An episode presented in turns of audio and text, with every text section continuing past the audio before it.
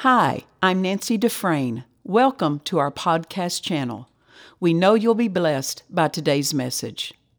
Hallelujah. As um, I was standing over there, uh, you get into uh, an, an atmosphere of praise and worship, and you could just take off with ministering healing and things. And so I always check my heart God, how do you want me to do it? Because I'm not married to any sermon, I'm married to your plan for the service. And I said, Do you want me to just step in to start ministering to people? He said, No, I need you to say some things. Because, you know, things have to be said, not just for people that are in the room or people who are watching, but things have to be spoken into the era. I, uh, I remember listening to somebody who, there was a well known evangelist, many, most of you would know who this person is, and they went to a region of the United States. They always had outstanding uh, demonstrations of healings and things that went on in their crusades. And this one, this one area of the United States, they went to hold a crusade, and so many of the staff that were there working after the crusade was over, they said, You know, it was interesting because we didn't see the the, the number of miracles that we usually see in these crusades. And this minister said, the reason is, is because there's not a healing voice in this region. Because a healing voice that says some things before the man of God gets there prepares some things. And he said it's due to a lack of healing voices in this region. And so God no doubt sent him there to be a part of that region having something spoken into it. And uh, Matthew 8 17, anybody know what that verse says? That it might be fulfilled which was spoken by Isaiah the prophet, saying, Himself took our infirmities and bare our sicknesses. And we should know that verse well. We should declare it over our own lives, our own bodies. But one day God stopped me on that verse and He said, I don't just want you to focus on the second half of the verse, I want you to notice the first half, that it might be fulfilled which was spoken. Yeah. That it might be fulfilled which was spoken by Isaiah. Isaiah was a man. Yes. I said he was a man. And when the man spoke some things, God fulfilled some things. And yes, it specifies that he spoke about Jesus, the price he would pay to be our healer.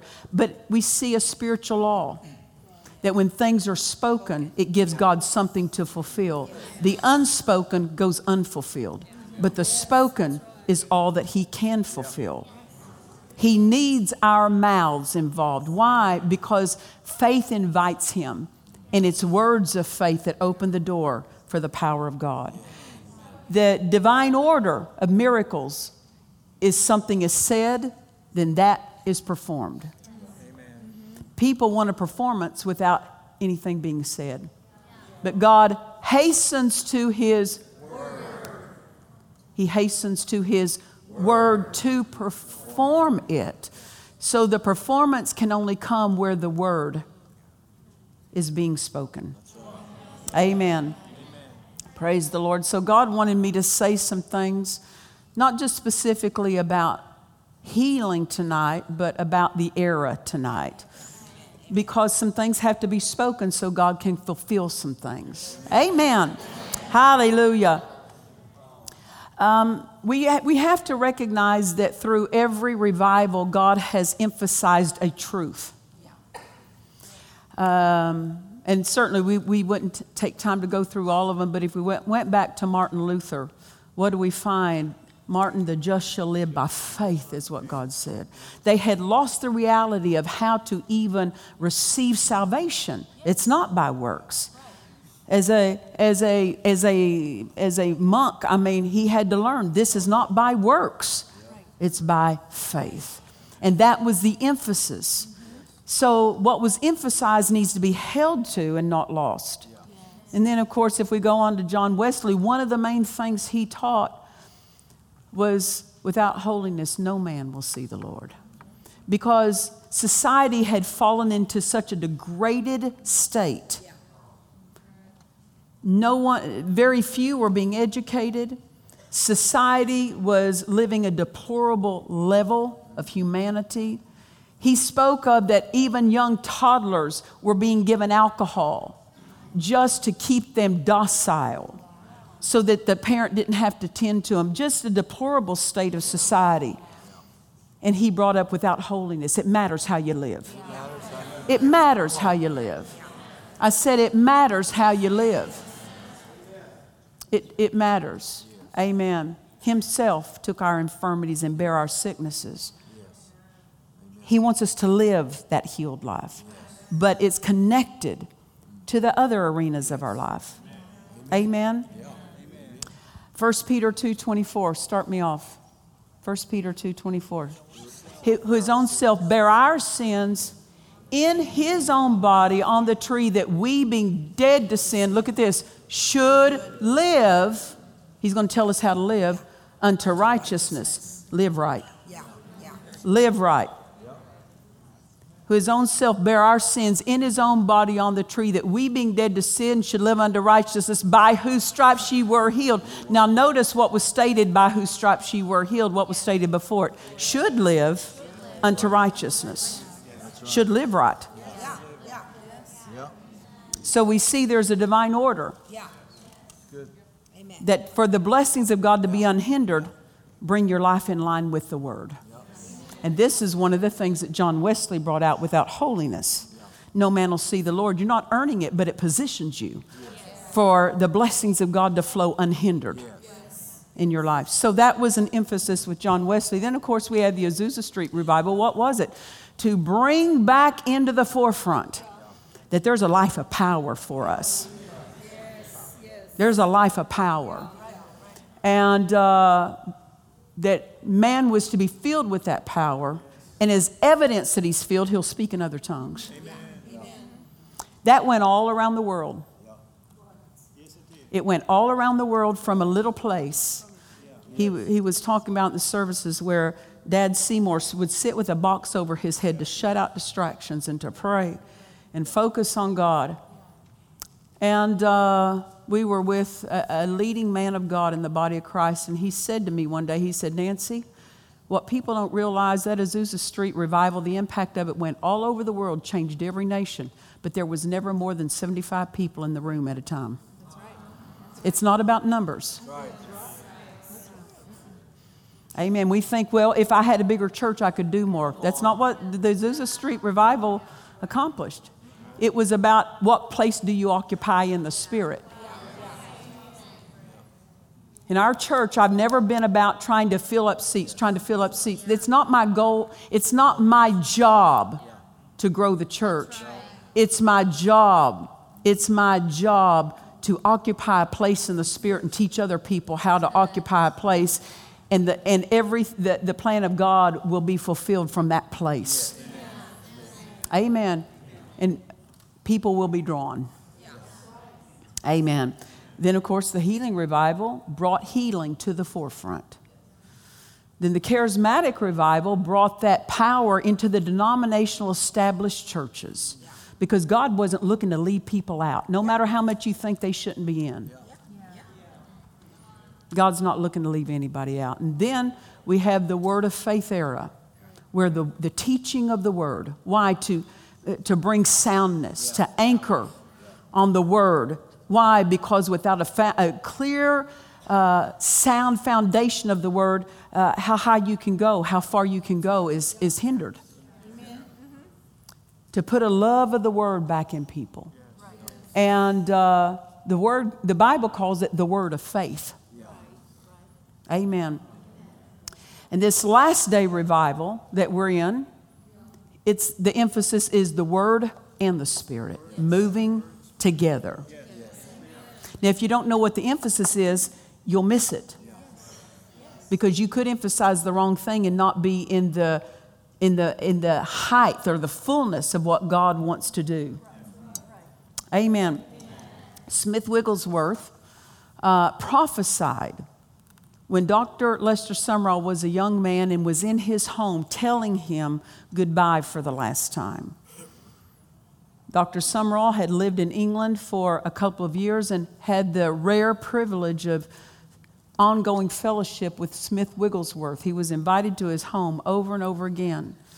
And at the, at the uh, beginning of World War II, they told Dr. Sumrall, the government said, You must leave the country. So he went to tell Smith Wigglesworth goodbye. And Smith Wigglesworth, one of the things he did was he prayed over him, but he began to prophesy because as he was praying, he had a vision. And he said this He said, I see it. I see revival coming to planet Earth as never before. He said, I see. He talked about that the uh, healing revival. He saw it in the spirit and called it that. He called it, he called out the charismatic revival in that vision. He called out the word of faith revival, whether he used that terminology or not, but he said it's the, the teaching of the word. People will be so hungry for the teaching of the word. And then he said, But I see the last revival. And he said, It will be untold numbers and uncounted multitudes that will be saved. Nobody will be able to count those that come to Jesus. What is it? The Father's harvest belongs to him. I said, The Father's harvest belongs to him. And then Doc, uh, Smith Wigglesworth said, I see it the dead being raised, the arthritic being healed, cancer being healed. And he went on and listed other mighty things that he was seeing in this vision. And then he went on and he said, No disease will be able to stand before God's people. It will be a worldwide situation, not just a local situation. It would be a worldwide thrust of God's power and anointing upon mankind. Well, see, that's the day we live in. We have to reach for that and not settle for anything less. Stir ourselves up toward that. I said, stir ourselves up because you're part of it. Be part of it. Don't be on the sidelines just watching and just saying, I, you know, I hear this stuff. Take your place in it. Be the one with, when the word says, lay hands on the sick and they shall recover. That's your assignment. That's every believer's assignment. Don't just sit back and wait for God to do something. Be a part of what He's doing. Amen. There have been many, Dad Hagin, my husband, and other prophets of God that are genuine prophets that prophesied about this last day era of what it would contain. And one thing that was spoken is that this last day era would contain all previous revivals wrapped up into one. that power, that degree, and then it said all fivefold offices will be operating at their full potential power. We were in a service one time with Dad Hagin, and on, on several occasions we heard him mention in that prophet's office that he stood in, he would tell us the percentage of that office that was operating in a particular service. The highest I ever heard him reference was 70%.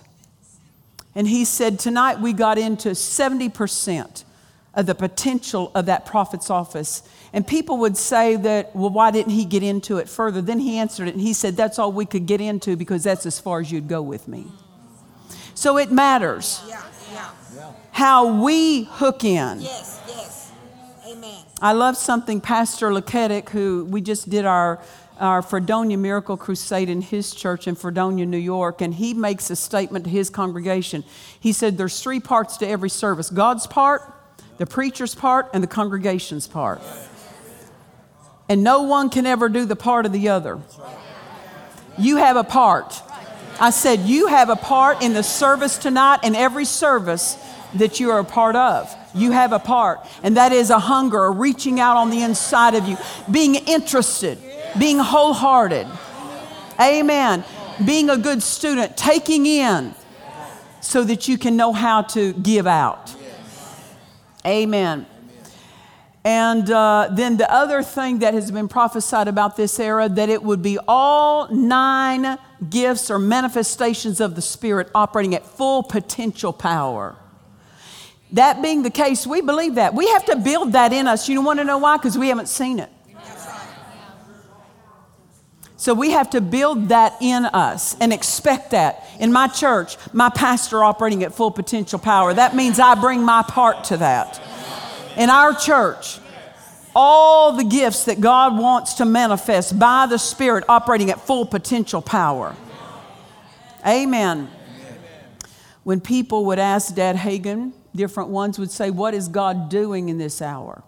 What is He doing in this era? And Dad Hagin would say this God is building strong local churches that flow with the Word and the Spirit.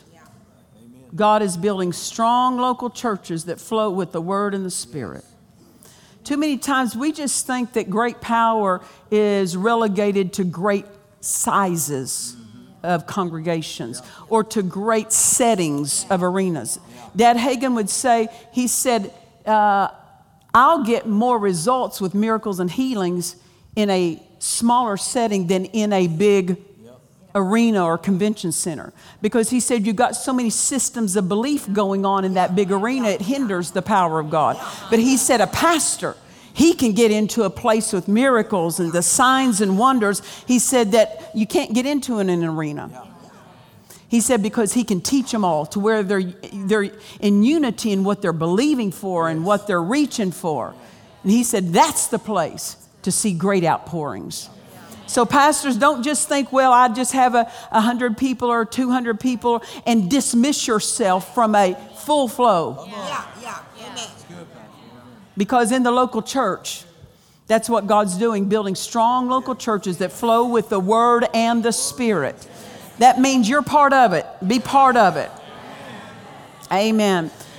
So I wanted to say uh, tonight and go along with what are we to emphasize? Well, we're going to have to have the mindset to flow with the Word and the Spirit. I want you to see that number one, in emphasizing for this era, emphasizing still the word of faith. We're still emphasizing the word of faith. Why? Because we're not dismissing and setting aside the revelation that God's brought us into. We're holding fast to it and going further into what He has for us because of that word of faith. Amen.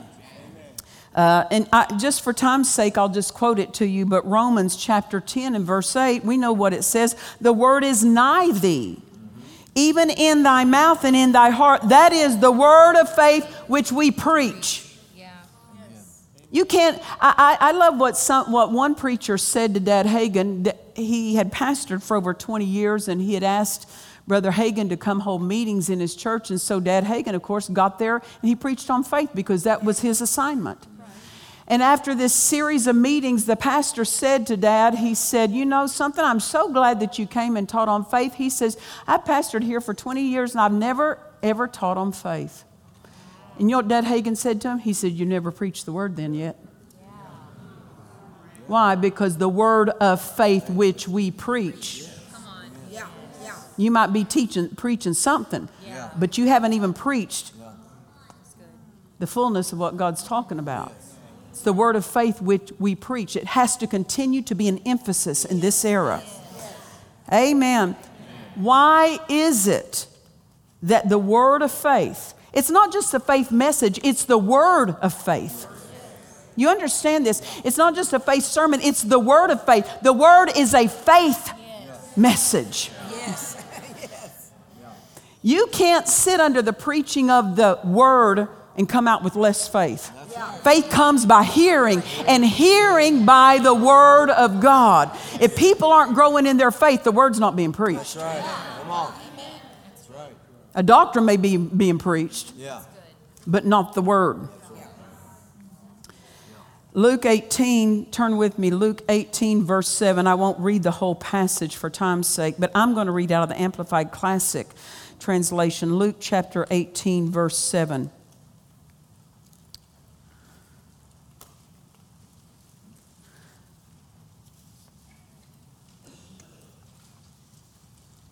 Luke 18, verse 7 reads, and this is Jesus speaking, and he says, And will not our just God defend and protect and avenge his elect, his chosen ones who cry to him day and night. Will he defer them and delay help on their behalf? I tell you, he will defend and protect and avenge them speedily. However, when the Son of Man comes, will he find persistence in faith on the earth? This tells us when Jesus comes back, what's he looking for? Faith. faith. Not just any old faith, a faith that doesn't give up. Yeah, yeah. A faith that holds on and doesn't back up for anything. I so appreciate what Pastor Hadabal said. I think it might have been the Sunday after, after Stephanie's uh, homegoing. And one of the things that he said, and I, am just summarizing it, I don't want to I don't want to misquote you, but he said, if you get into the why, how come, and you get into the arena of questions, well, let me say this: you're in the mental arena. Questions are of the mental arena. In the spirit arena, in God's arena, the arena of wisdom, the arena of faith, there's no questions, there's only answers. Yeah, yeah, yeah. So if we start asking questions, we stepped out of the faith arena into the mental arena. And that's where you're going to get your brains beat out. Amen. That's right. Because the devil attacks you in that mental arena. He seeks to draw you in the mental arena so he can launch an assault against your mind so that you're drawn away from your spirit where your faith resides. He wants there's no faith in your mind. That's why he assaults the mind to try to draw you up into that mental arena to keep you out of the faith flow. The faith is in your spirit. Your mind is to be renewed so that it agrees with the faith in your spirit instead of arguing against the faith in your spirit. The renewed mind is to come into agreement. So I love that Pastor Dennis, he made the statement. He said, when you start asking why, why didn't God do this? Why didn't God do that? Why didn't he warn? Why didn't he, why didn't he intervene? Why didn't he? He said, the, the, the, the damage of getting into those questions is it's going to lead you to question the character of God. Yes. Exactly. You'll start accusing him Yeah. of not being what you thought he should be to you. God is faithful. God is faithful. And we cannot get into the arena of if God doesn't do it, you're going to call him on the carpet about it because you ha- you'll end up questioning the character of God and your faith will be injured. Yeah. Yeah. When Jesus said, when I come, when the Son of Man comes back, will he find faith? Not just any old faith. I like how the Amplified says persistence in faith. A faith that won't quit. A faith that holds on and says, I'm not letting go just because I don't understand what happened to someone else. Come on. That's right. That's exactly right. God, if God hadn't, hasn't told you about someone else's situation, you want to know why? It's not your business. Well, I want to know why, because you want to base your faith on their circumstance?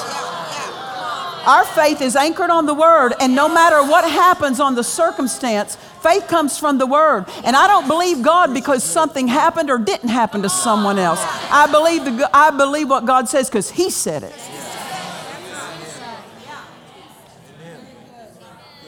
The devil would love to get you enticed with what's going on in the lives of people around you. You start questioning why something happened to someone else, and it'll weaken your faith. What's it say about Abraham? He considered not his own body. Next phrase. Neither yet the deadness of Sarah's womb. He didn't consider his body and he didn't consider someone else's, even though she lived in his house with him. Well, I don't know why that family member died. Don't you get in the mental arena over that. Because you'll get in the arena of questions and the devil will rob your faith from you. And then you'll end up accusing God of failing you. Come on. Come on. Amen. When the Son of Man comes, this shows us what he's looking for when he comes. Will I find persistence in faith on the earth? That has to be an emphasis with us. We're faith people. We're faith people, and we're, we're declaring, He's coming. He's coming. He's coming. I don't know when, I don't have to know when, but He's a coming. And I'm going to have my faith ready that when He sees me, He's going to see persistence in faith. Yes. Amen. Amen. He's not going to say, Where'd your faith go? Yeah. Come on. What'd you do with your faith? Amen. Hallelujah. Not only does He want to find persistence in faith, that means we're skillful in faith. We're full of faith. We're not just barely eking out the last drop of it in the face of a circumstance. We're full of faith. This must be an emphasis. No wonder this was the thrust of the word of faith message before the era that we're in. Because it's going to have to take faith to move with what God's going to do, what God is going to do and is doing now. It takes faith to step into miracles. It takes faith to speak to your body. It takes faith to receive miracles in your finances. Amen. Word people are faith people. Yeah.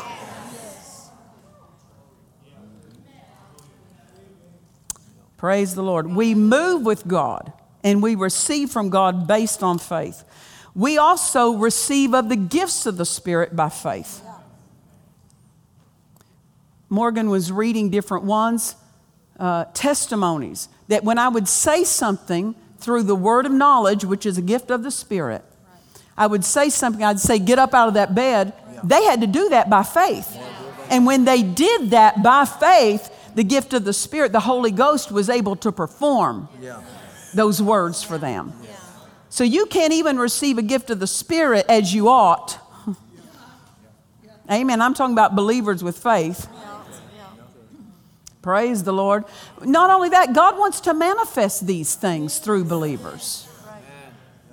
Ministers will never flow into the full measure of the gifts of the Spirit without faith. And this is why you say, why don't we see more operation of the gifts of the Spirit in churches? It's a faith issue. It's not a power issue, it's a faith issue. Amen. Praise the Lord. Then, spirit people, we're spirit people. It takes faith to hear what the Spirit is directing you to do and step out on that because He will only give you the next step because that's all you need. That's all you need. Yeah. It's good. So we can't even obey what God tells us to do without faith. I don't care even if we do hear it. It takes faith to, to obey what you hear. Just because you heard is no sign that it'll be fulfilled. Praise the Lord. We have to, as I said, emphasize that we're spirit people. Because uh, even preachers, we, we preach by faith. We preach by the Spirit of God. One of the reasons pastoring was such a ease for me and a delight was that I did it by the Spirit. It didn't wear me out.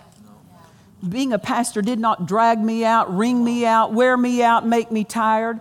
What I'm born for will not tire me. It will not diminish me. It will if you do it in the flesh, but if you do it in the spirit, it refreshes you.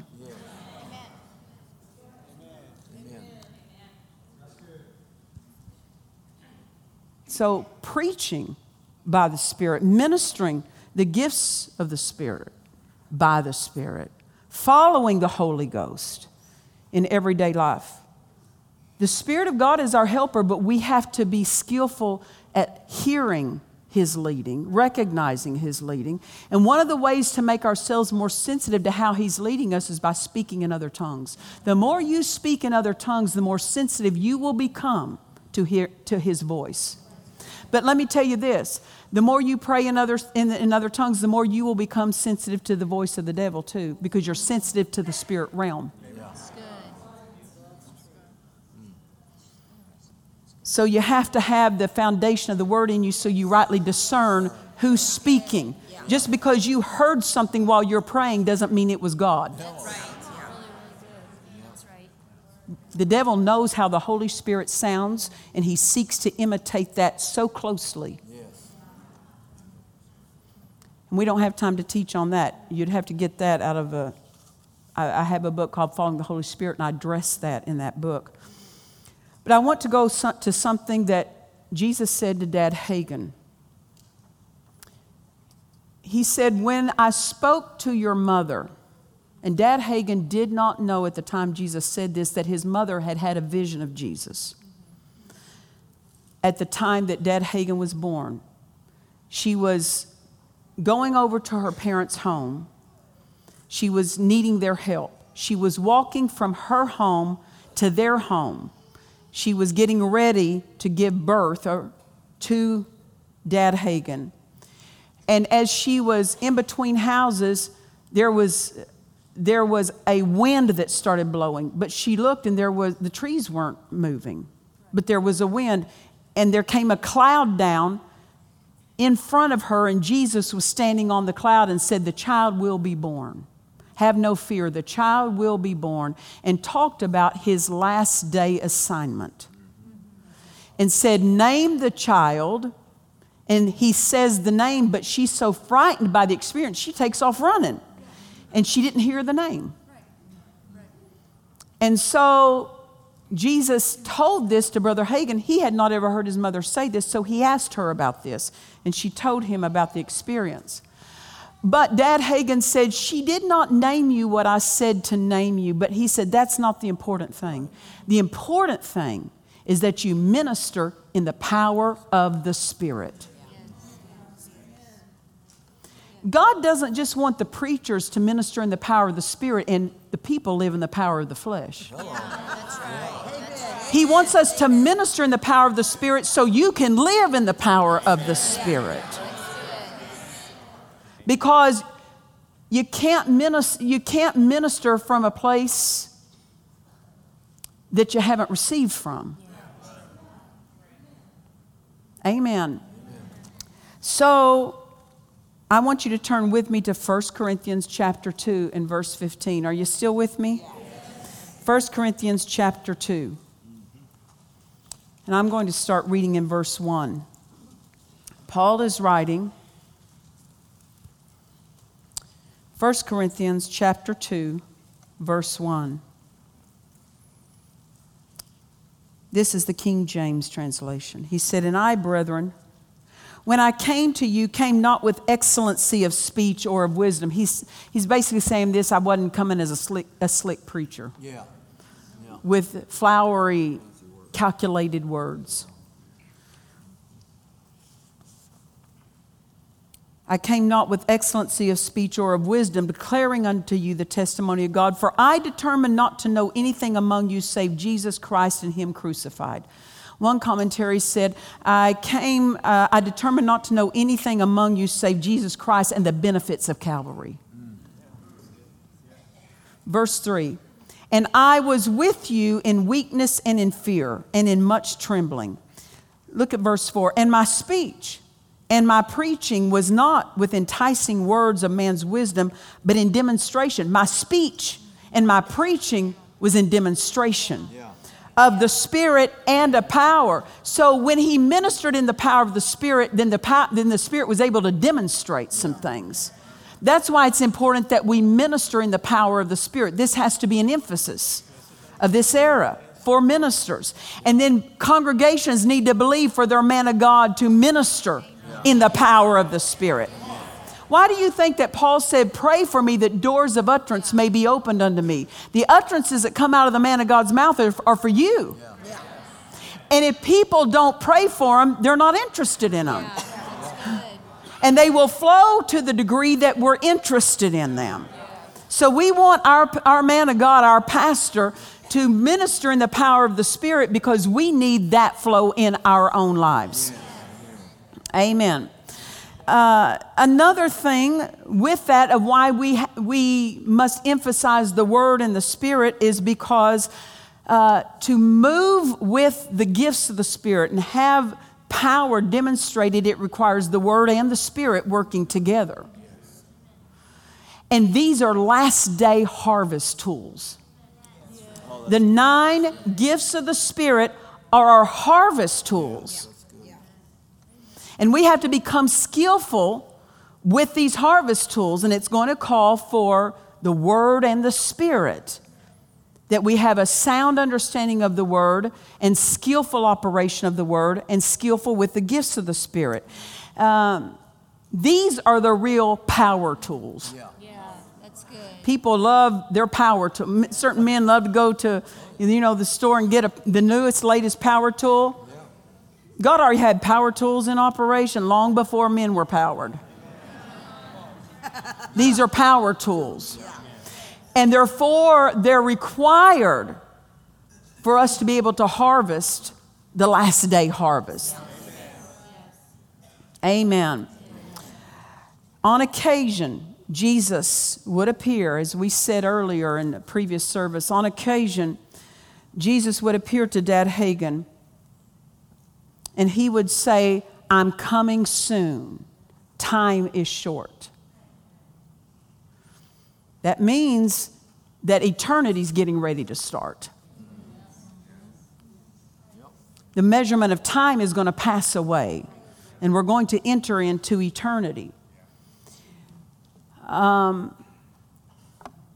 we need to be interested that Jesus is coming. because if we're not mindful of that, it'll affect how we live our daily lives. But if we are mindful of that, that will affect how we live our daily lives. Justus du Plessis, he was the brother to David du Plessis. David du Plessis was who they called Mr. Pentecost. He was on the forefront during the charismatic revival. He was instrumental into bringing that flow into the Catholic Church, denominational churches. This was his brother that pastored down in South Africa. And he was, Justus du Plessis was asked this what are, what are we not doing that previous generations did? And he said this You don't talk about Jesus is coming enough. Because when we are mindful that Jesus is coming, we conduct life differently. We, we place value on things differently when we realize He's coming. I'll just read to you Revelations 22, verse 17 says, And the Spirit and the bride say, Come. The Spirit's saying, Come, and we are to be saying what the Spirit's saying, Come. But if we're not mindful that He's coming, we're not doing what the Spirit, we're not saying what the Spirit's saying. The Spirit is saying, Come. We need to be saying, Come. Mindful that He's coming. And let him that heareth say, Come. Amen. Those uh, listen, we need to know what the Spirit is saying, not just for our life, but what is He saying for this era. He's saying, Come. And those who hear what the Spirit is saying, they're also saying, Come, meaning they're mindful. Jesus is coming, Jesus is coming. So they're going to conduct themselves in line with that. And then he says, And let him that is athirst come. And whosoever will, let him take the water of life freely. The more we talk about him coming, the better we'll drink. We'll drink differently, we'll draw differently because we know he's coming. And then Revelations chapter 22, verse 20, just three verses down, says, He which testifieth these things saith, Surely I come quickly. Amen. Even so, come, Lord Jesus. He's telling us what we should be saying. This is the last day, uh, this is the last day talk and interest of the body of Christ. Jesus is coming. Jesus is coming. Jesus is coming. When you're having company come to your house, if nobody knows it, your house isn't in order when they show up. It looked like a mess because I didn't know you were coming. I'm so sorry. And you start apologizing for how your household looks. I don't have any food in the kitchen. I'm sorry. I don't have anything prepared. My bed's unmade. You know, the kids look a wreck. I look a wreck. You know why?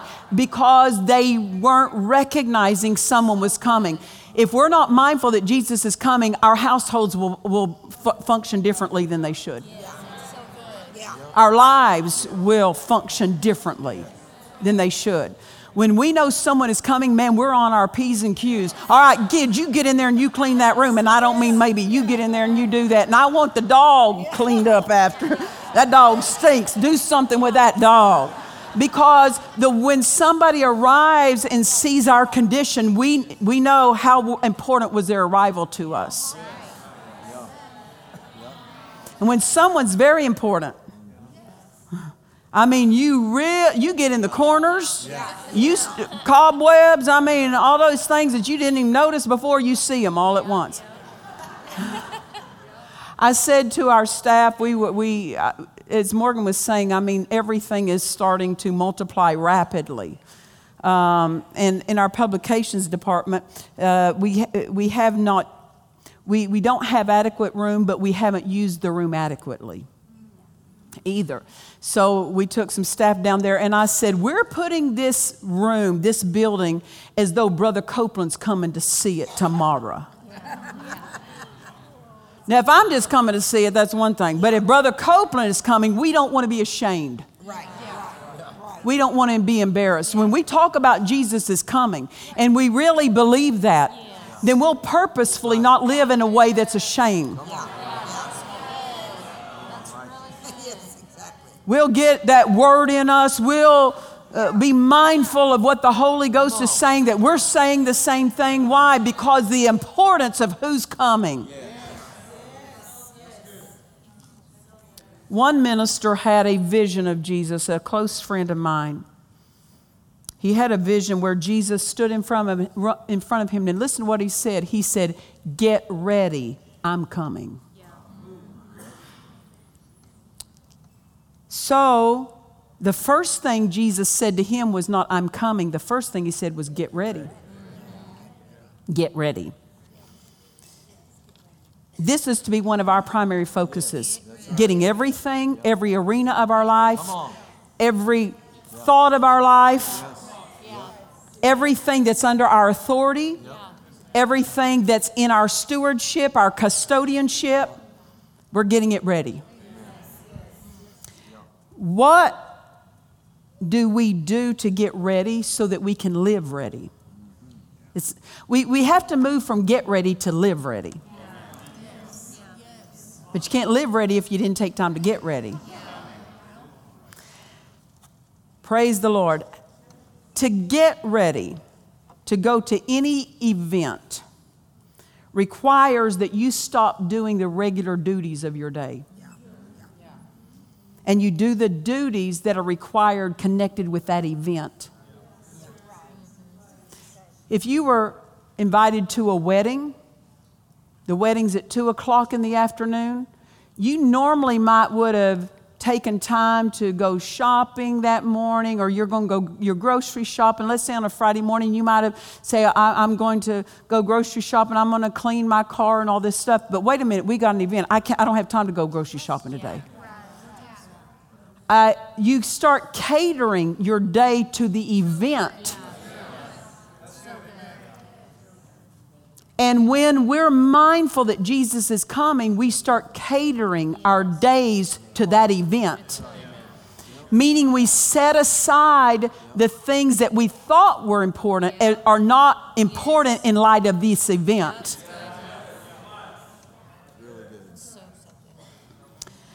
You know, just as we prepare for a trip we take so that we can be ready, how much more we prepare for Jesus' coming so we can be ready.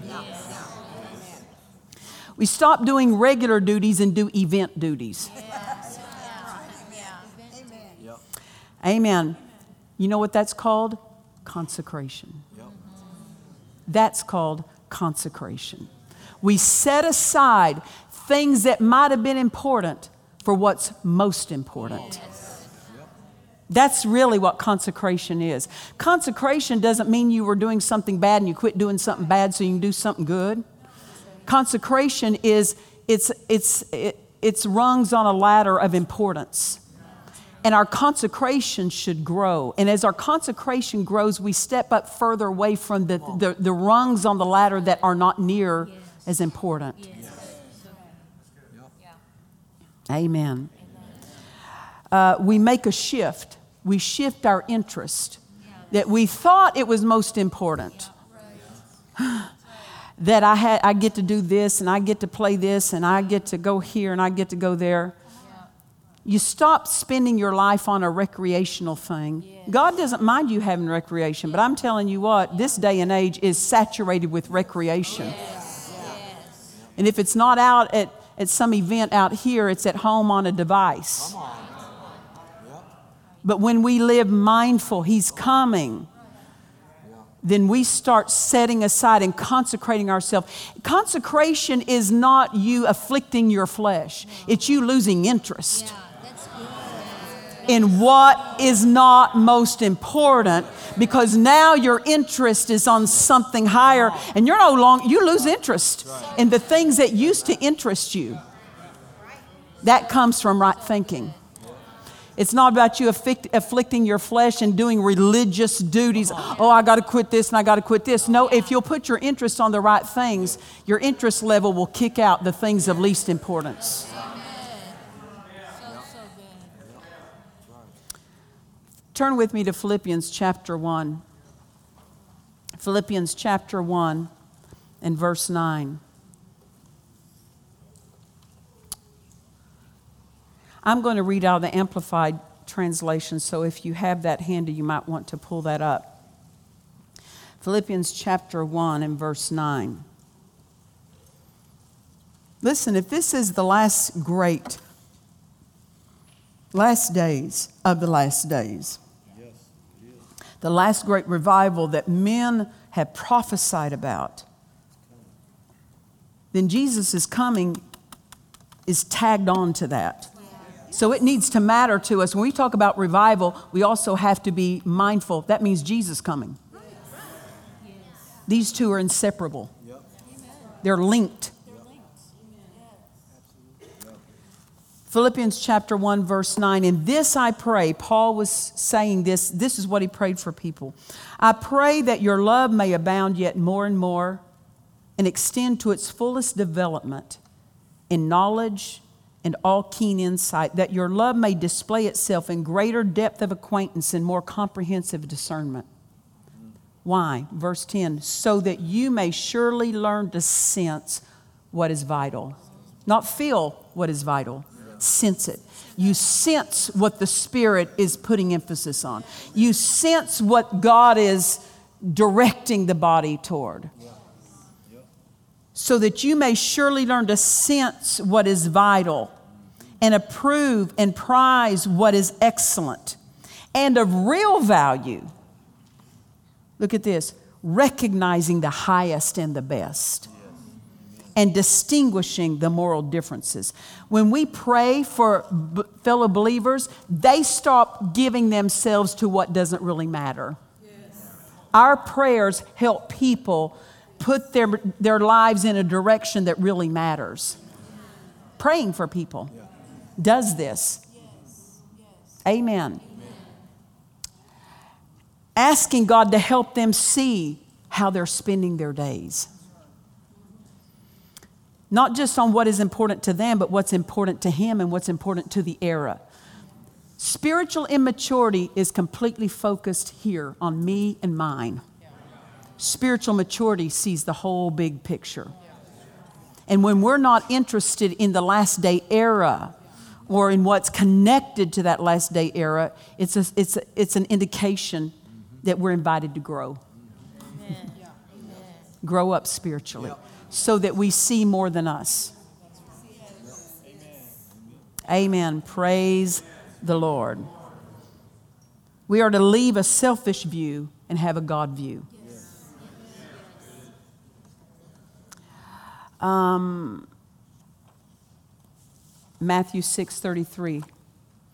I'll just quote it to you. Seek first the kingdom of God and his righteousness, and all these things shall be added unto you. Don't get into an extreme. It didn't say seek only. Yeah. It said seek first. You can have interests of your heart as long as they don't compromise something of your spirit. God does God wants you to enjoy. He gives us richly all things to enjoy. It's not about putting your nose to the religious grindstone and, and taking it all the way down, ta- grinding all the joy out of everything that I can only do. Religious things, I can only pray, I can only read my Bible. That's not even a reflection of a fellowship that is thriving. No, that's right. Seek ye first, not seek ye only. Seek ye first the kingdom of God. And when you put what, it, what is of interest to Him first, everything else that is of interest in your life gets nurtured. That's right. So good. Amen. Um, So, to live ready in this last day, it calls for consecration because carnality hinders kingdom flow.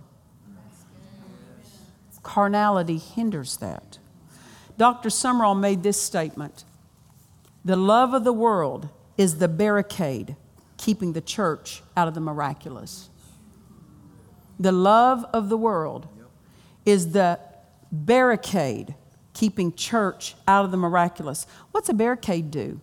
When they want to protect somebody, a home, a, a government official, and it's a time of threat, they will put barricades up. Why? It stops going further. If we don't set aside things that are should not get our attention, it will. There, there's, it's not possible to go forward. It's not possible because the barricade won't let us. Not God won't let us. The barricade. Amen. Um, we can't enter into the miraculous holding on to carnal, natural flows. I want to quote something that Charles Price said in 1925. He said, Of one thing we are very, very sure there will be a full restoration of the apostolic gifts and the full power of Pentecost before the coming of the Lord.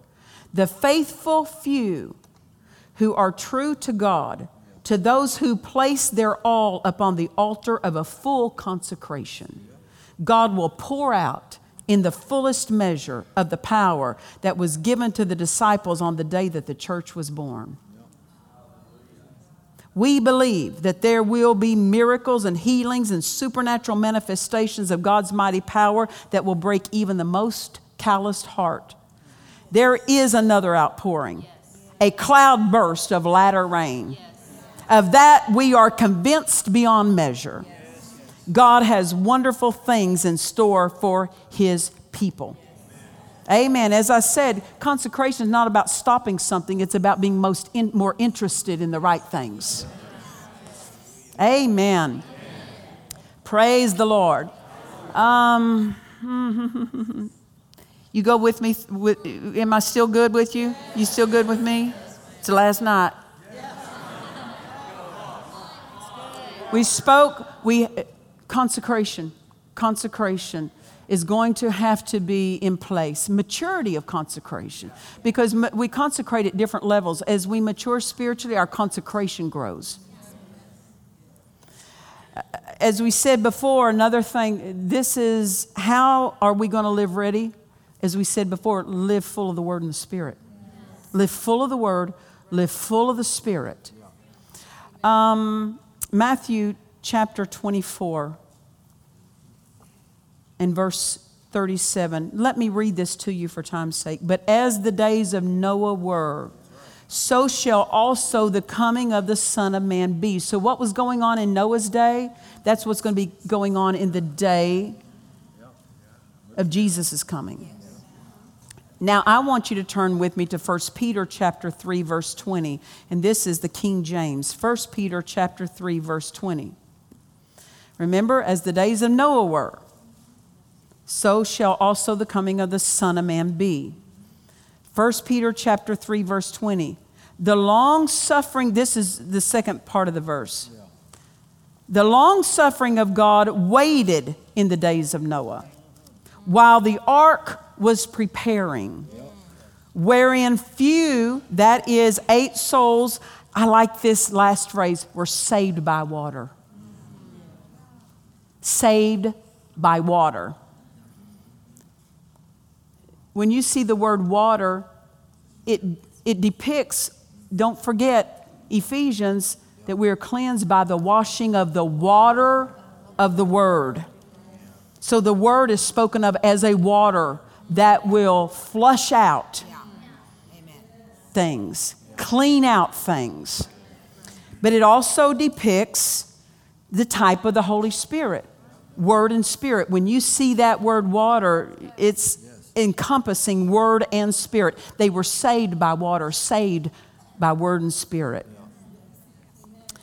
Um, of course, we know this that there's a fountain on the inside of every believer that springs up for you to drink out of. Then there's rivers that flow out so that you can be a blessing to others. The fountain is for your life, the rivers are for others. Amen. In Gideon's army, we talked about it the other night. In Gideon's army, he had 32 men in his army, 32,000 men in his army. God said, You got too many. They were already uh, greatly outnumbered. And God said, You've got too many. And He said, Everyone that's fearful, go home. Why? Because you can't win with fear. Those who are fearful and you don't want to fight, go home. It's not numbers that win. and then he said the next qualifying was take them down to the water and see how they drink. See how they drink. The ones who drink right, those are the ones you'll win with. We're saved by water, we're saved by how we drink. Drink of the Word, drink of the Spirit. Full of the Word, full of the Spirit. Amen. Living full helps us to live ready. Amen. Praise the Lord. Then go with me if you would. We're almost done here. So the number the first thing to live ready, live consecrated. Number 2, live full of the word and the spirit.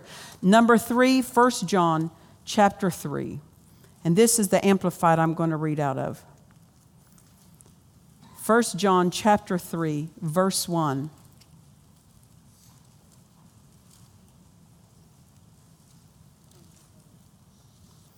First John chapter 3 verse 1 See what an incredible quality of love the Father has given, shown, and bestowed on us, that we should be permitted to be named and called and counted the children of God. Amazing. I belong to Him, He belongs to me. And so we are. The reason that the world does not know, recognize, or acknowledge us is that it does not know, recognize, and acknowledge Him. That's how much we're in Him. Beloved, we are even here and now God's children. It is not yet disclosed and made clear what we shall be hereafter, but we know that when He comes and is manifested, we shall, as God's children, resemble and be like Him, for we shall see Him just as He really is. Verse 3 And everyone who has this hope resting on Him cleanses purifies himself just as he is pure, chaste, undefiled, guiltless. What's the third thing listed for how to live ready? Purify yourself. Hello. Purify yourself. Now the fourth thing of how to live ready, go with me to 1 John chapter 2, back up one chapter. How to live ready. 1 John chapter 2 verse 28. This is the King James. And now little children abide in him that when he shall appear what's he talking about his coming when he shall appear we shall have look at this confidence and not be ashamed before him at his coming the Amplified says, not be ashamed and shrink from him at his coming.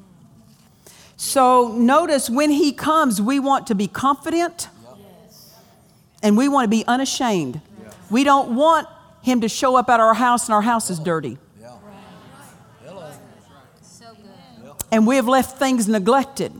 And we've just lived any old way we wanted. Just like you don't want company to show up and your house isn't ready to receive them. We want our life ready to receive Him. Living ready, not just get ready, living ready. So that we're confident. He can come today. Fine with me, I'm ready. I'm ready. I won't be ashamed. I won't be apologizing when I see Him for how I, the standard I've been living. The, the, the fussing I've allowed in my family, the fussing I've, I've fed into in my family. Won't be ashamed. How can we be confident and not be ashamed? This passage tells us 1 John chapter 2, let's back up to verse 27. But the anointing which you have received of him, it abides in you. And you need not that any man teach you, but as the same anointing teaches you of all things, and is truth, and is no lie, and even as it hath taught you, he shall abide in you. He's not telling you that you don't need to listen to somebody. He's saying that the Holy Ghost in you will affirm, he'll say, that's the right thing, or that's not the right thing. The Holy Spirit will be in there directing your choices if you'll yield to him and listen to him verse so it says even as it hath taught you you shall look at this abide in him. Verse 28 and now little children abide in him that when he shall appear we may have confidence and not be ashamed before him at his coming. If you know what if you know that he is righteous you know that everyone that doeth righteousness is born of him to be confident and unashamed when he returns, number one, abide in him. Number two, do righteousness. Do right. Amen. That means you're producing things that glorify God. Then this is the last thing that we're to do to live ready. Go with me. Now, there may be others, but I'm saying that I'm going to preach on tonight. Matthew chapter 24. Matthew chapter 24. All these other things are dealing with us and what we're to do personally, but also what we're to do as a congregation. Yeah. Yeah. Matthew chapter 24, how to live ready.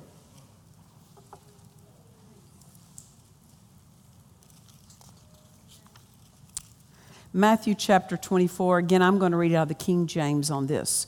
Verse 36.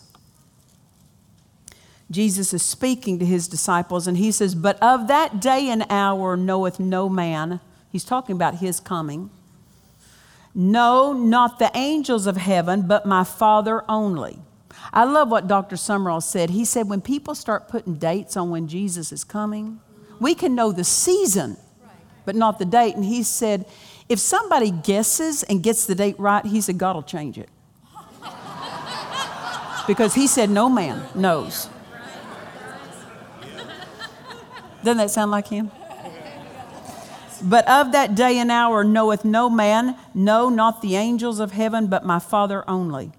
But as the days of Noah were, so shall also the coming of the Son of Man be. For as in the days that were before the flood, they were eating and drinking, marrying and giving in marriage until the day that Noah entered into the ark and knew not until the flood came and took them all away. So shall also the coming of the Son of Man be. So we see this. What was, what was Noah in his day? He was out warning the people. He was a preacher of righteousness, is what the word calls him. For a hundred years, he is warning the people. He is warning the people. And in a hundred years of ministry, he didn't get one convert. Just because everyone is going a certain direction does not mean they're right. If you're the only one in your family, the majority does not rule.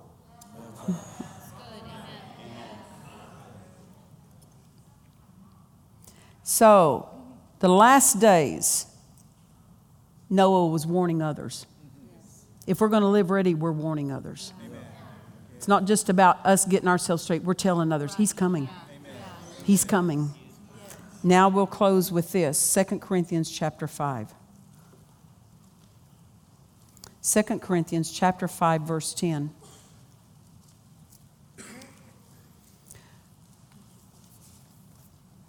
Second Corinthians 5 10. For we must all appear and be revealed as we are before the judgment seat of Christ, so that each one may receive his pay according to what he has done in the body, whether good or evil. Now, this is the Amplified, of course. Listen to this. So that each one may receive his pay according to what he has done in the body, whether good or evil, considering what his purpose and motive have been, and what he has achieved, what he's been busy with, and given himself and his attention to accomplishing.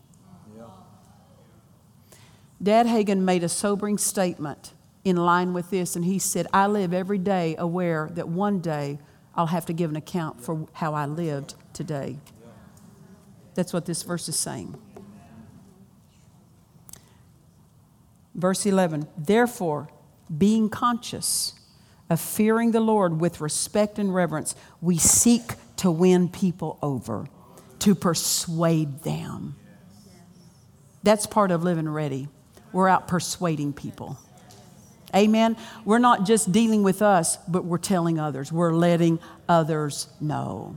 Hallelujah. Are you helped tonight? It's different tonight. You said, Pastor Nancy, it's supposed to be a miracle service. Listen, it's a miracle era. And I'm talking about the era tonight. And yes, we're going to minister to the sick, but we need to be era minded. Because what it's not uh, we, we have to know what are we to be giving ourselves to once we walk out of the building after the last miracle crusade service. These things need to be continually working in us. We're giving our attention to these things. Hallelujah. Stand with me to your feet. Father, we're so grateful for your word. Thank you for your word. Thank you, Holy Spirit, for the great help that you are to us in this time that we would live accurately, that the Father's plan would be fulfilled, that we would live and conduct these days in a way that bears much fruit for the Father. We thank you, Father. We all have a place. We take our place in your plan. I said, We take our place in your plan. We thank you for that place. We honor that place and we occupy it reverently. We occupy it accurately, skillfully, but we occupy it full. And we thank you, Father. We thank you. Jesus, come quickly. We're so hungry for your appearing, for your coming. We're so hungry. And we're so grateful. We're so grateful to know these things because when you come, we want you to find faith in us.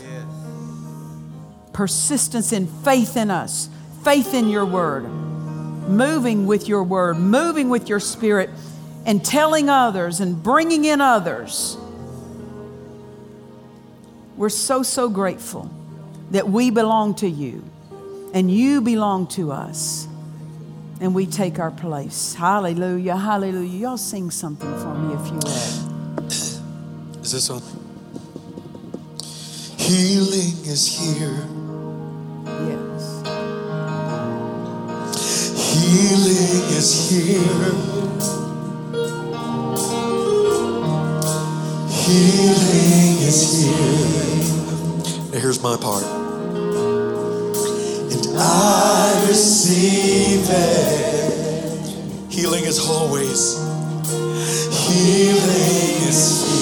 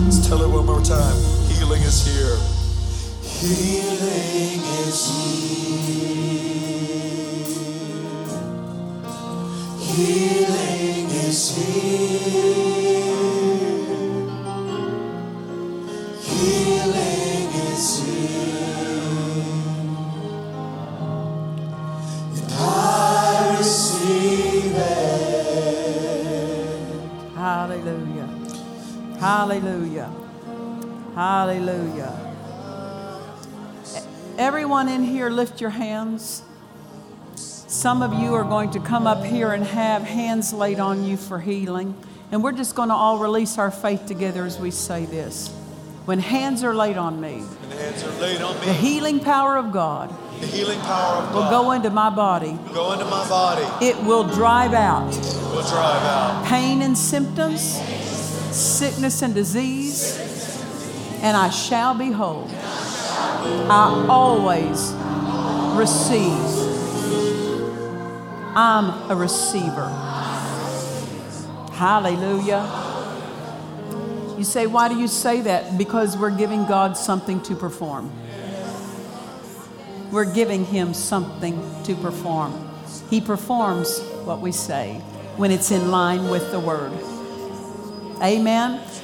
I, I don't call this out by word of knowledge. I call this out by endowment because this is how one way God uses us in ministering to the sick, those with heart conditions.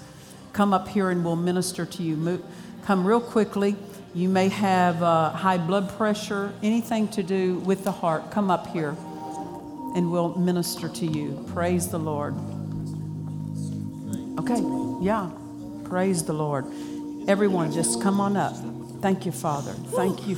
Uh, my, shoo. yeah, I can sense that. Hallelujah, hallelujah, hallelujah. Mm. Whole, ah, in Jesus' name. Be whole, ah, oh, my, my, my, my, in Jesus' name. Some of you will feel something tangibly in your body. Angels will make corrections, they'll bring body parts. Amen. We believe. We believe in their participation. Are they not all ministering spirits sent forth to minister for those who are heirs of salvation? Jesus is the healer, but they cooperate with that healing power and they will minister body parts to you. They will bring they will bring what's needed. And I talk about them because it gives them permission to work. Amen. They long to be involved. They're ministering spirits, and know this they will always minister something good. Hallelujah. That heart be whole in Jesus' name. In Jesus' name. Oh, we thank you, Father. We thank you, Father. Mm-mm-mm. Be whole. There it goes in. Be whole in Jesus' name. Be, uh, uh, be whole in Jesus' name. Sister, Oh. the doctor said only my heart is working at 25%. Yeah. But I believe Jesus is going to, today Yeah. going to put me a new heart on. Absolutely. That's so easy. That's so easy. Father, we thank you for we thank you for a heart that's whole. Whether you just quicken this one or you give a new one, we won't tell you how to do it, but we'll certainly receive it. Yes, hallelujah, hallelujah, hallelujah, hallelujah. That heartbeat, oh, there it goes, love. Healed in Jesus' name. That heartbeat be whole in Jesus' name. We thank you for it, Father. That heart be whole, there it is, love, in Jesus' name. That heart be whole in Jesus' name. That heart be whole in Jesus' name. I had stomach have still two holes in my stomach from the infection. So Uh-huh. Yeah. Any kind of heart condition or just the stomach? Yeah. Yeah. Father, we thank you for healing power. Healing power. Just say, I receive that power. That power, Lord, From the top of my head top of my head to the soles of my feet. to the soles of my Hallelujah. We thank you, Father. We thank you, Father. That heart be whole in Jesus' name. That heart be whole in Jesus' name. I lift my eyes where my help comes from. I look to you, my rock, my That heart be whole. Mm, there it goes in, Miss Linda. Ah, that, ah, heart be whole in Jesus' name. I don't know what this means, and I'm not sure it's even in connection with the heart. It may or may not be. I'm not certain on that. But he's uh, there's something he's going to talk to you about to adjust, to correct, and just do that. And when it, that's, that's all he just said. There's something I, I'm talking to her about. Do you know what he's talking about? Uh huh. Uh huh. Yeah. Yeah. Just pray in the Holy Ghost. Pray every, just every bit of that. Every bit of that. Because years ago there was an event that happened in the life of my husband. And Brother Norvel said to him, Ed, he said, pray that out. And he meant in the spirit by praying in other tongues. He said, because if you don't get it out, he said, I've seen people die premature from it, you know? And there's no sense in us having to carry that difficulty and that struggle. Just pray in the Spirit, letting it go out of here. Letting it go out of here. And the thing is, it's not by our own effort we let it go. The, it says in Hebrews chapter 9, verse 15, that how much more shall the blood of Jesus purge our conscience from dead works? One commentary said on that word conscience, it says, How much more shall the blood of Jesus purge our replay of the mind from dead works? The blood, just you can lay you can lay in your bed at night, and if that tries to say, No, the blood is over that. And that blood cleanses all that. It purges. It purges it. I don't have to get rid of it. The blood does that. I, I, I want to tell you about uh, preaching on this, that verse, Hebrews 9:14. How much more shall the blood of Jesus purge our conscience, our replay of the mind from dead works? See, the devil wants to use dead works of the past to try to put you under condemnation, guilt, shame, all those things. Those shouldn't be part of the life of the believer. We're redeemed from those. It's about who we are in Christ. But a pastor was telling me recently about a man that had been, um, he had been, I don't know if it was during Vietnam War that he had served, and those things that happened during his military service so troubled his mind. And he said, Pastor Nancy, we never could get him to really make progress past that. And he ended up dying, he lived troubled his whole life. And uh, he said when he died, he had gotten some kind of disease and ended up dying. And he said, one of my congregation members was there at the time he died, and he said he had, he saw his spirit leave.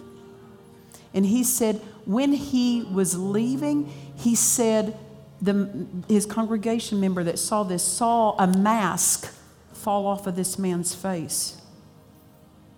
And what it, he said, the, the odd thing about it, he said it was like a television screen in that mask that the devil had put on him, replaying, replaying. And the man never could, no matter what he did, that, that thing would just stay there. That's what the blood of Jesus is for. We don't have to live with that replay of past, what we did, what somebody else did, what we should have done, what somebody else should have done. So I don't just say that to you. There's many that need to know that. Many that need to know that. That the blood of Jesus addresses all of that. It's not a struggle. It's not that you have to get delivered, you just have to apply. Apply that blood. No, when you gain knowledge, you know, you can apply that. Hallelujah. Praise the Lord. So do that. Yeah, everyone can do that right now. Let's do it. Jesus, we receive that cleansing blood that purges the mind. Thank you for that blood. No more replay of the past, ours, or anyone else's. A life of peace, a mind of peace. And if it tries to come back, I'll say, No, you don't. The blood has washed that, and I'll not accept that. Hallelujah, hallelujah. Be whole in Jesus' name. Be whole in Jesus' name. Father, we thank you for healing. Ah, there goes that anointing in your love. That anointing making you whole in Jesus' name. Hallelujah. Step up a little bit, brother. That heart be whole. There it goes in. Ah. That heart be whole. Uh, There it goes. That heart be whole in Jesus' name. That heart be whole in Jesus' name. That heart be whole. Ah, there it went in, your love. You sense that go in? Yeah, it's working in you. Praise the Lord. Hey, love. That heart be whole in Jesus' name. Father, I thank you for hands that are whole, joints that are whole. In Jesus' name. In Jesus' name, I thank you for it. I thank you for it. I thank you for it. Anyone in here with metal rods, plates, or screws, come up here and we'll minister to you. Hallelujah. Metal rods, plates, or screws. I receive it.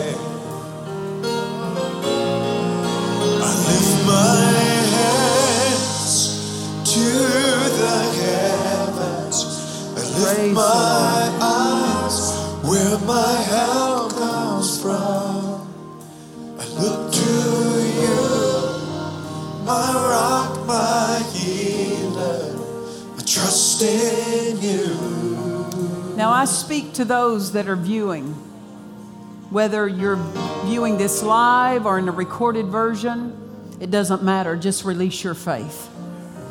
And I speak to those hearts, you be whole in Jesus' name. Every bit of the difficulty go. And Father, we believe you for new parts. We believe you for the angels of heaven, ministering spirits, that if something is needed to minister to their body, that those angels will participate in that divine work. We believe it.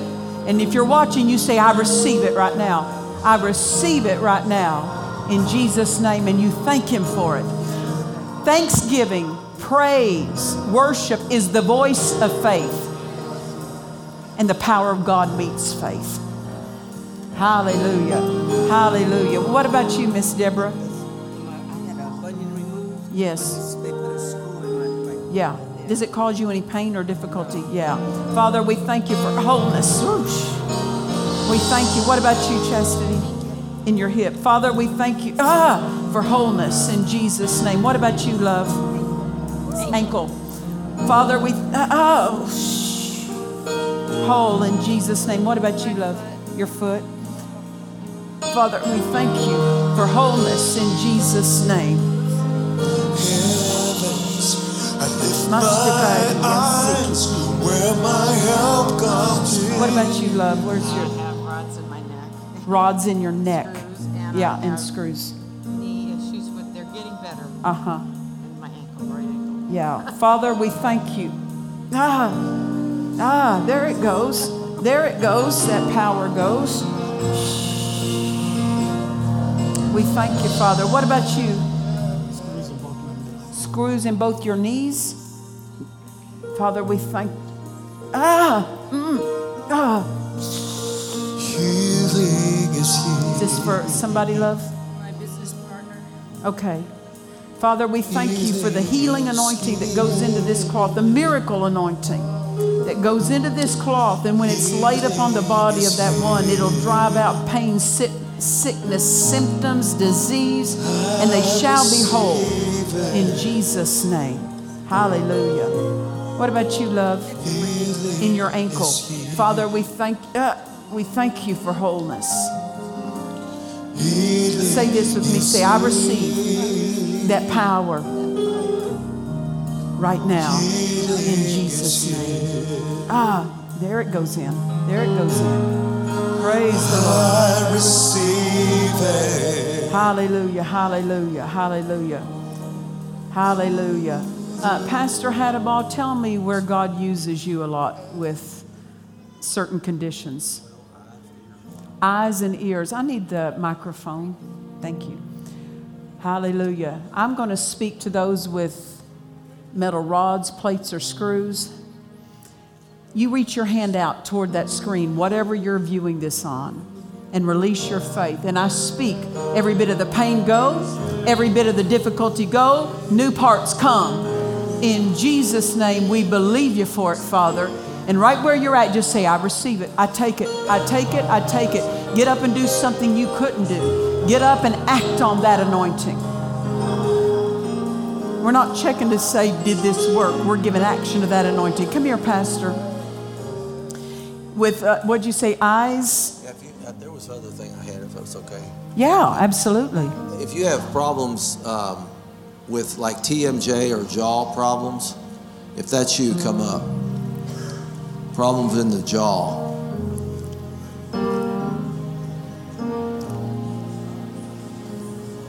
That's what came to me when I was standing Sure. there. Thank you, Father. Thank you, Jesus. Hallelujah.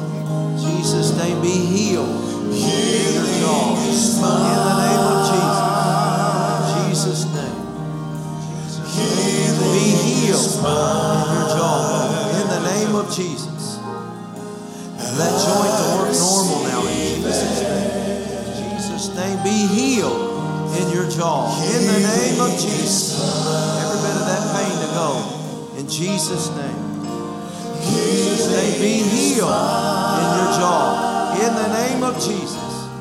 Every bit of that go. In Jesus' name. Jesus' name be healed in your jaw. There it is. Jesus' name. Be healed. There it is. Take that. Jesus' name. Jesus' name be healed. Your jaw. hands to the Be healed in your jaw. my eyes where Be my healed. There it is. Jesus' I look to be healed jaw. jaw in the name of Jesus. Name. Be healed in your jaw in the name of Jesus. I lift my Be healed. to the heavens. I lift my eyes where my help comes from. I look to you. I have one other thing. Is that okay? Yes, absolutely. You have problems in your ears. Anybody here have uh, complete hearing loss? You have any complete hearing loss in your ears? I wanted to just deal with that first. Come up here. And then if you have ear, hearing problems, you can come up. But so you have no hearing. Wh- Which ear? Which one is it? Okay. Okay. But this one you can't. In Jesus' name, Jesus' name. loose her. Every bit of that to go in Jesus' name. Command that spirit, in Jesus' name, broken. We speak healing now over that ear. In Jesus' name. Tell what's, her. what's happening there. Huh? Can you hear him better out of this ear? It's when you have your phone up here. Okay, well, you need to check your ear. Amen? In Jesus' name. Which ear? Which, which ear is it? Can you hear out of it at all? 10%. In the name of Jesus, we command that broken. We speak healing now. Loose her, every bit of that to go. In Jesus' name. In Jesus' name, every bit of that to go. In the name of Jesus. And healing to come. In Jesus' name. Pick her up. In Jesus' name. Huh? What's going on in there? Okay. Mm-hmm. I'm closing this one. You hear any better out of it? Kind of cool, cold, hot. Yeah. Yeah. Well, that's anointing working on it. Amen. Every bit of it's going in the name of Jesus. This is here. Can you hear I love Yes, but partial hearing. I, I lose some of it. You, you have a hearing aid in? No. No. Never. In the name of Jesus, be healed in this ear. In the name of Jesus. And we thank you for it right now in Jesus' name. Hallelujah. Now check your ear when you get up. Praise God. Okay? What's your ear? Wear hearing aids in both ears. Oh, you have them in there now? You got hearing aids in? Can you take them out or is it too difficult to do? No, I can take them out. Just put them in your pocket. You know, we had somebody back here somewhere, Isaiah, wherever he's at. He had hearing aids in his. He don't have hearing aids no more. Praise the Lord. In the name of Jesus, command hearing to come. In the name of Jesus, be healed in your ears. In the name of Jesus. Jesus' name. We thank you, Lord, for restoring this hearing now. In the name of Jesus. Hallelujah. Hallelujah. Tell me what's happening. Cub, I hear real well. you hear well, well. Praise God. Thank you, Jesus. Hallelujah. We'll give him praise. Amen. Don't, don't put them hearing aids back in.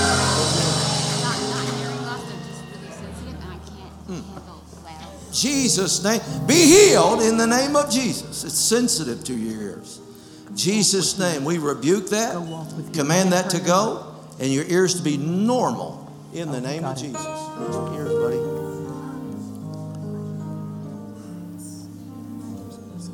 Okay, in the name of Jesus, be healed in these ears. In the name of Jesus. Which ear is it, Pastor? Both just ring. They ring. In the name of Jesus, I command that ringing to stop. In Jesus' name, be healed in your ears. And every bit of that hear that ringing to stop now. When he gets up, check his ears. Can you hear? Out Just having some issues. In the name of Jesus, be healed in these ears. Command that hearing to come back fully in the name of Jesus. And we thank you for it, Father, in Jesus' name. Is it what are they doing now?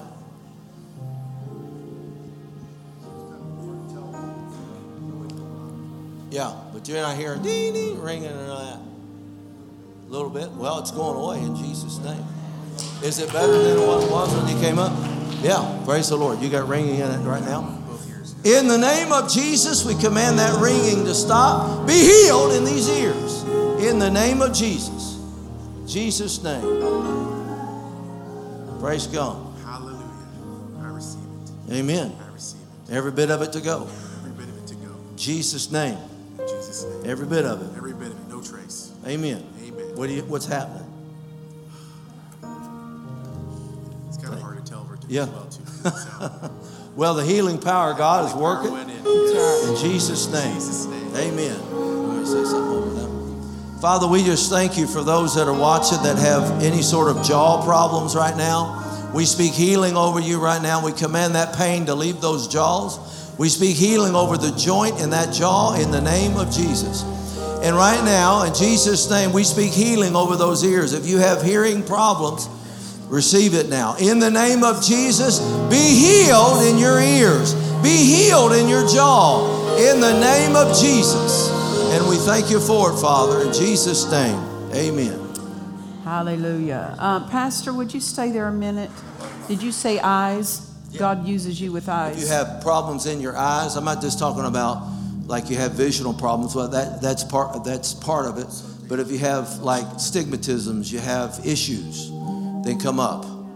Amen. It won't take long. yeah, praise the Lord. long. Thank you, Jesus.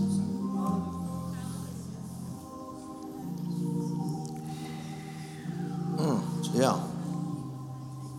Thank you, Jesus. Father, we thank you for your healing Yes, power. yes. Believe for every one of them to receive Thank you, Father. in the name of Jesus. Now I'll go pretty quick, pretty quickly here, so be ready.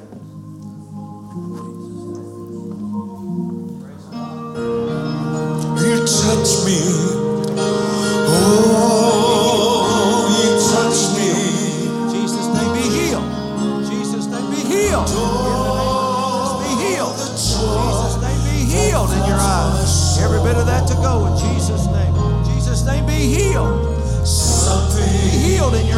Is happening. Be healed, Pastor, in your uh, eyes.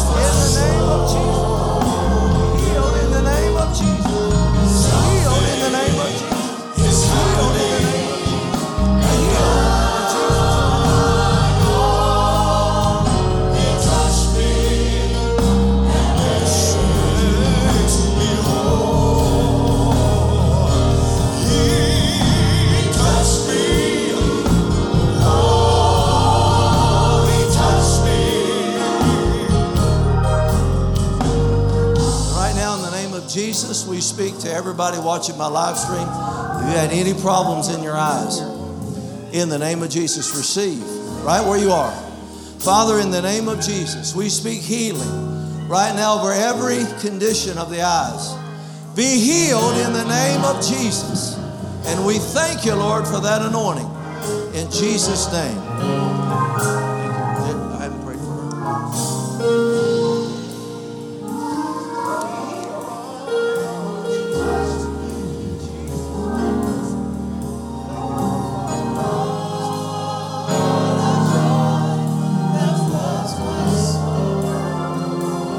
Brother, Brother Joe, come up here. If anybody in here has cancer, come up here. You've been diagnosed with any form of cancer, come up here. Is there anybody? Come on up. Hallelujah. Hallelujah. Praise the Lord. Praise the Lord. Praise the Lord.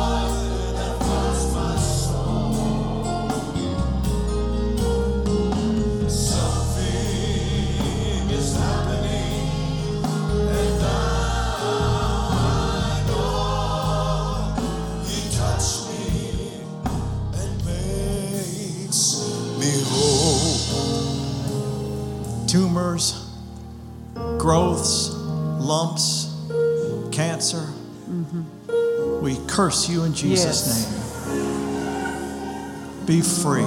Yes. In Jesus' name. Hallelujah. Pastor Amy, sleep disorders, what else? Female problems. Come up here if that's you. Praise the Lord. Praise the Lord. Move real quickly. Move real quickly because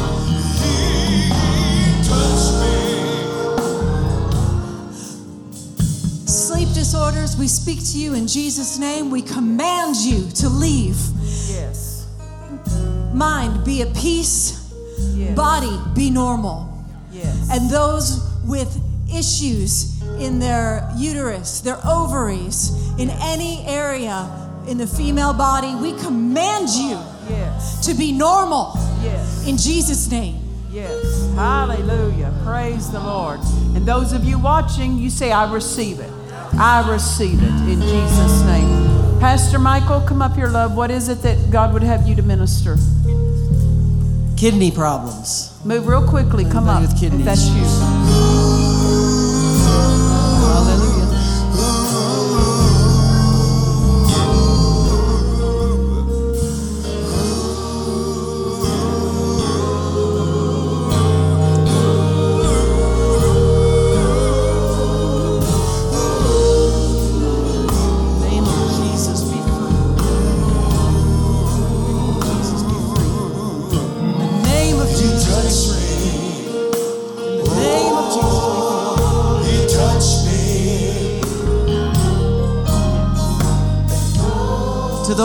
Watching online right now, suffering from kidney disorders, kidney problems, reach forth your hands by faith And we just command Yes. your body to be healed and whole in the name of Jesus. Yes. And Father, we thank you for it. Hallelujah. Hallelujah. Hallelujah. Hallelujah. It's so good to be healed. It's so good to be healed. It's so good to be healed. It's so good Praise the Lord. Praise the Lord. Praise the Lord. Hallelujah. Hallelujah. Hallelujah. Jesus is so good. Yes. Such a wonderful healer.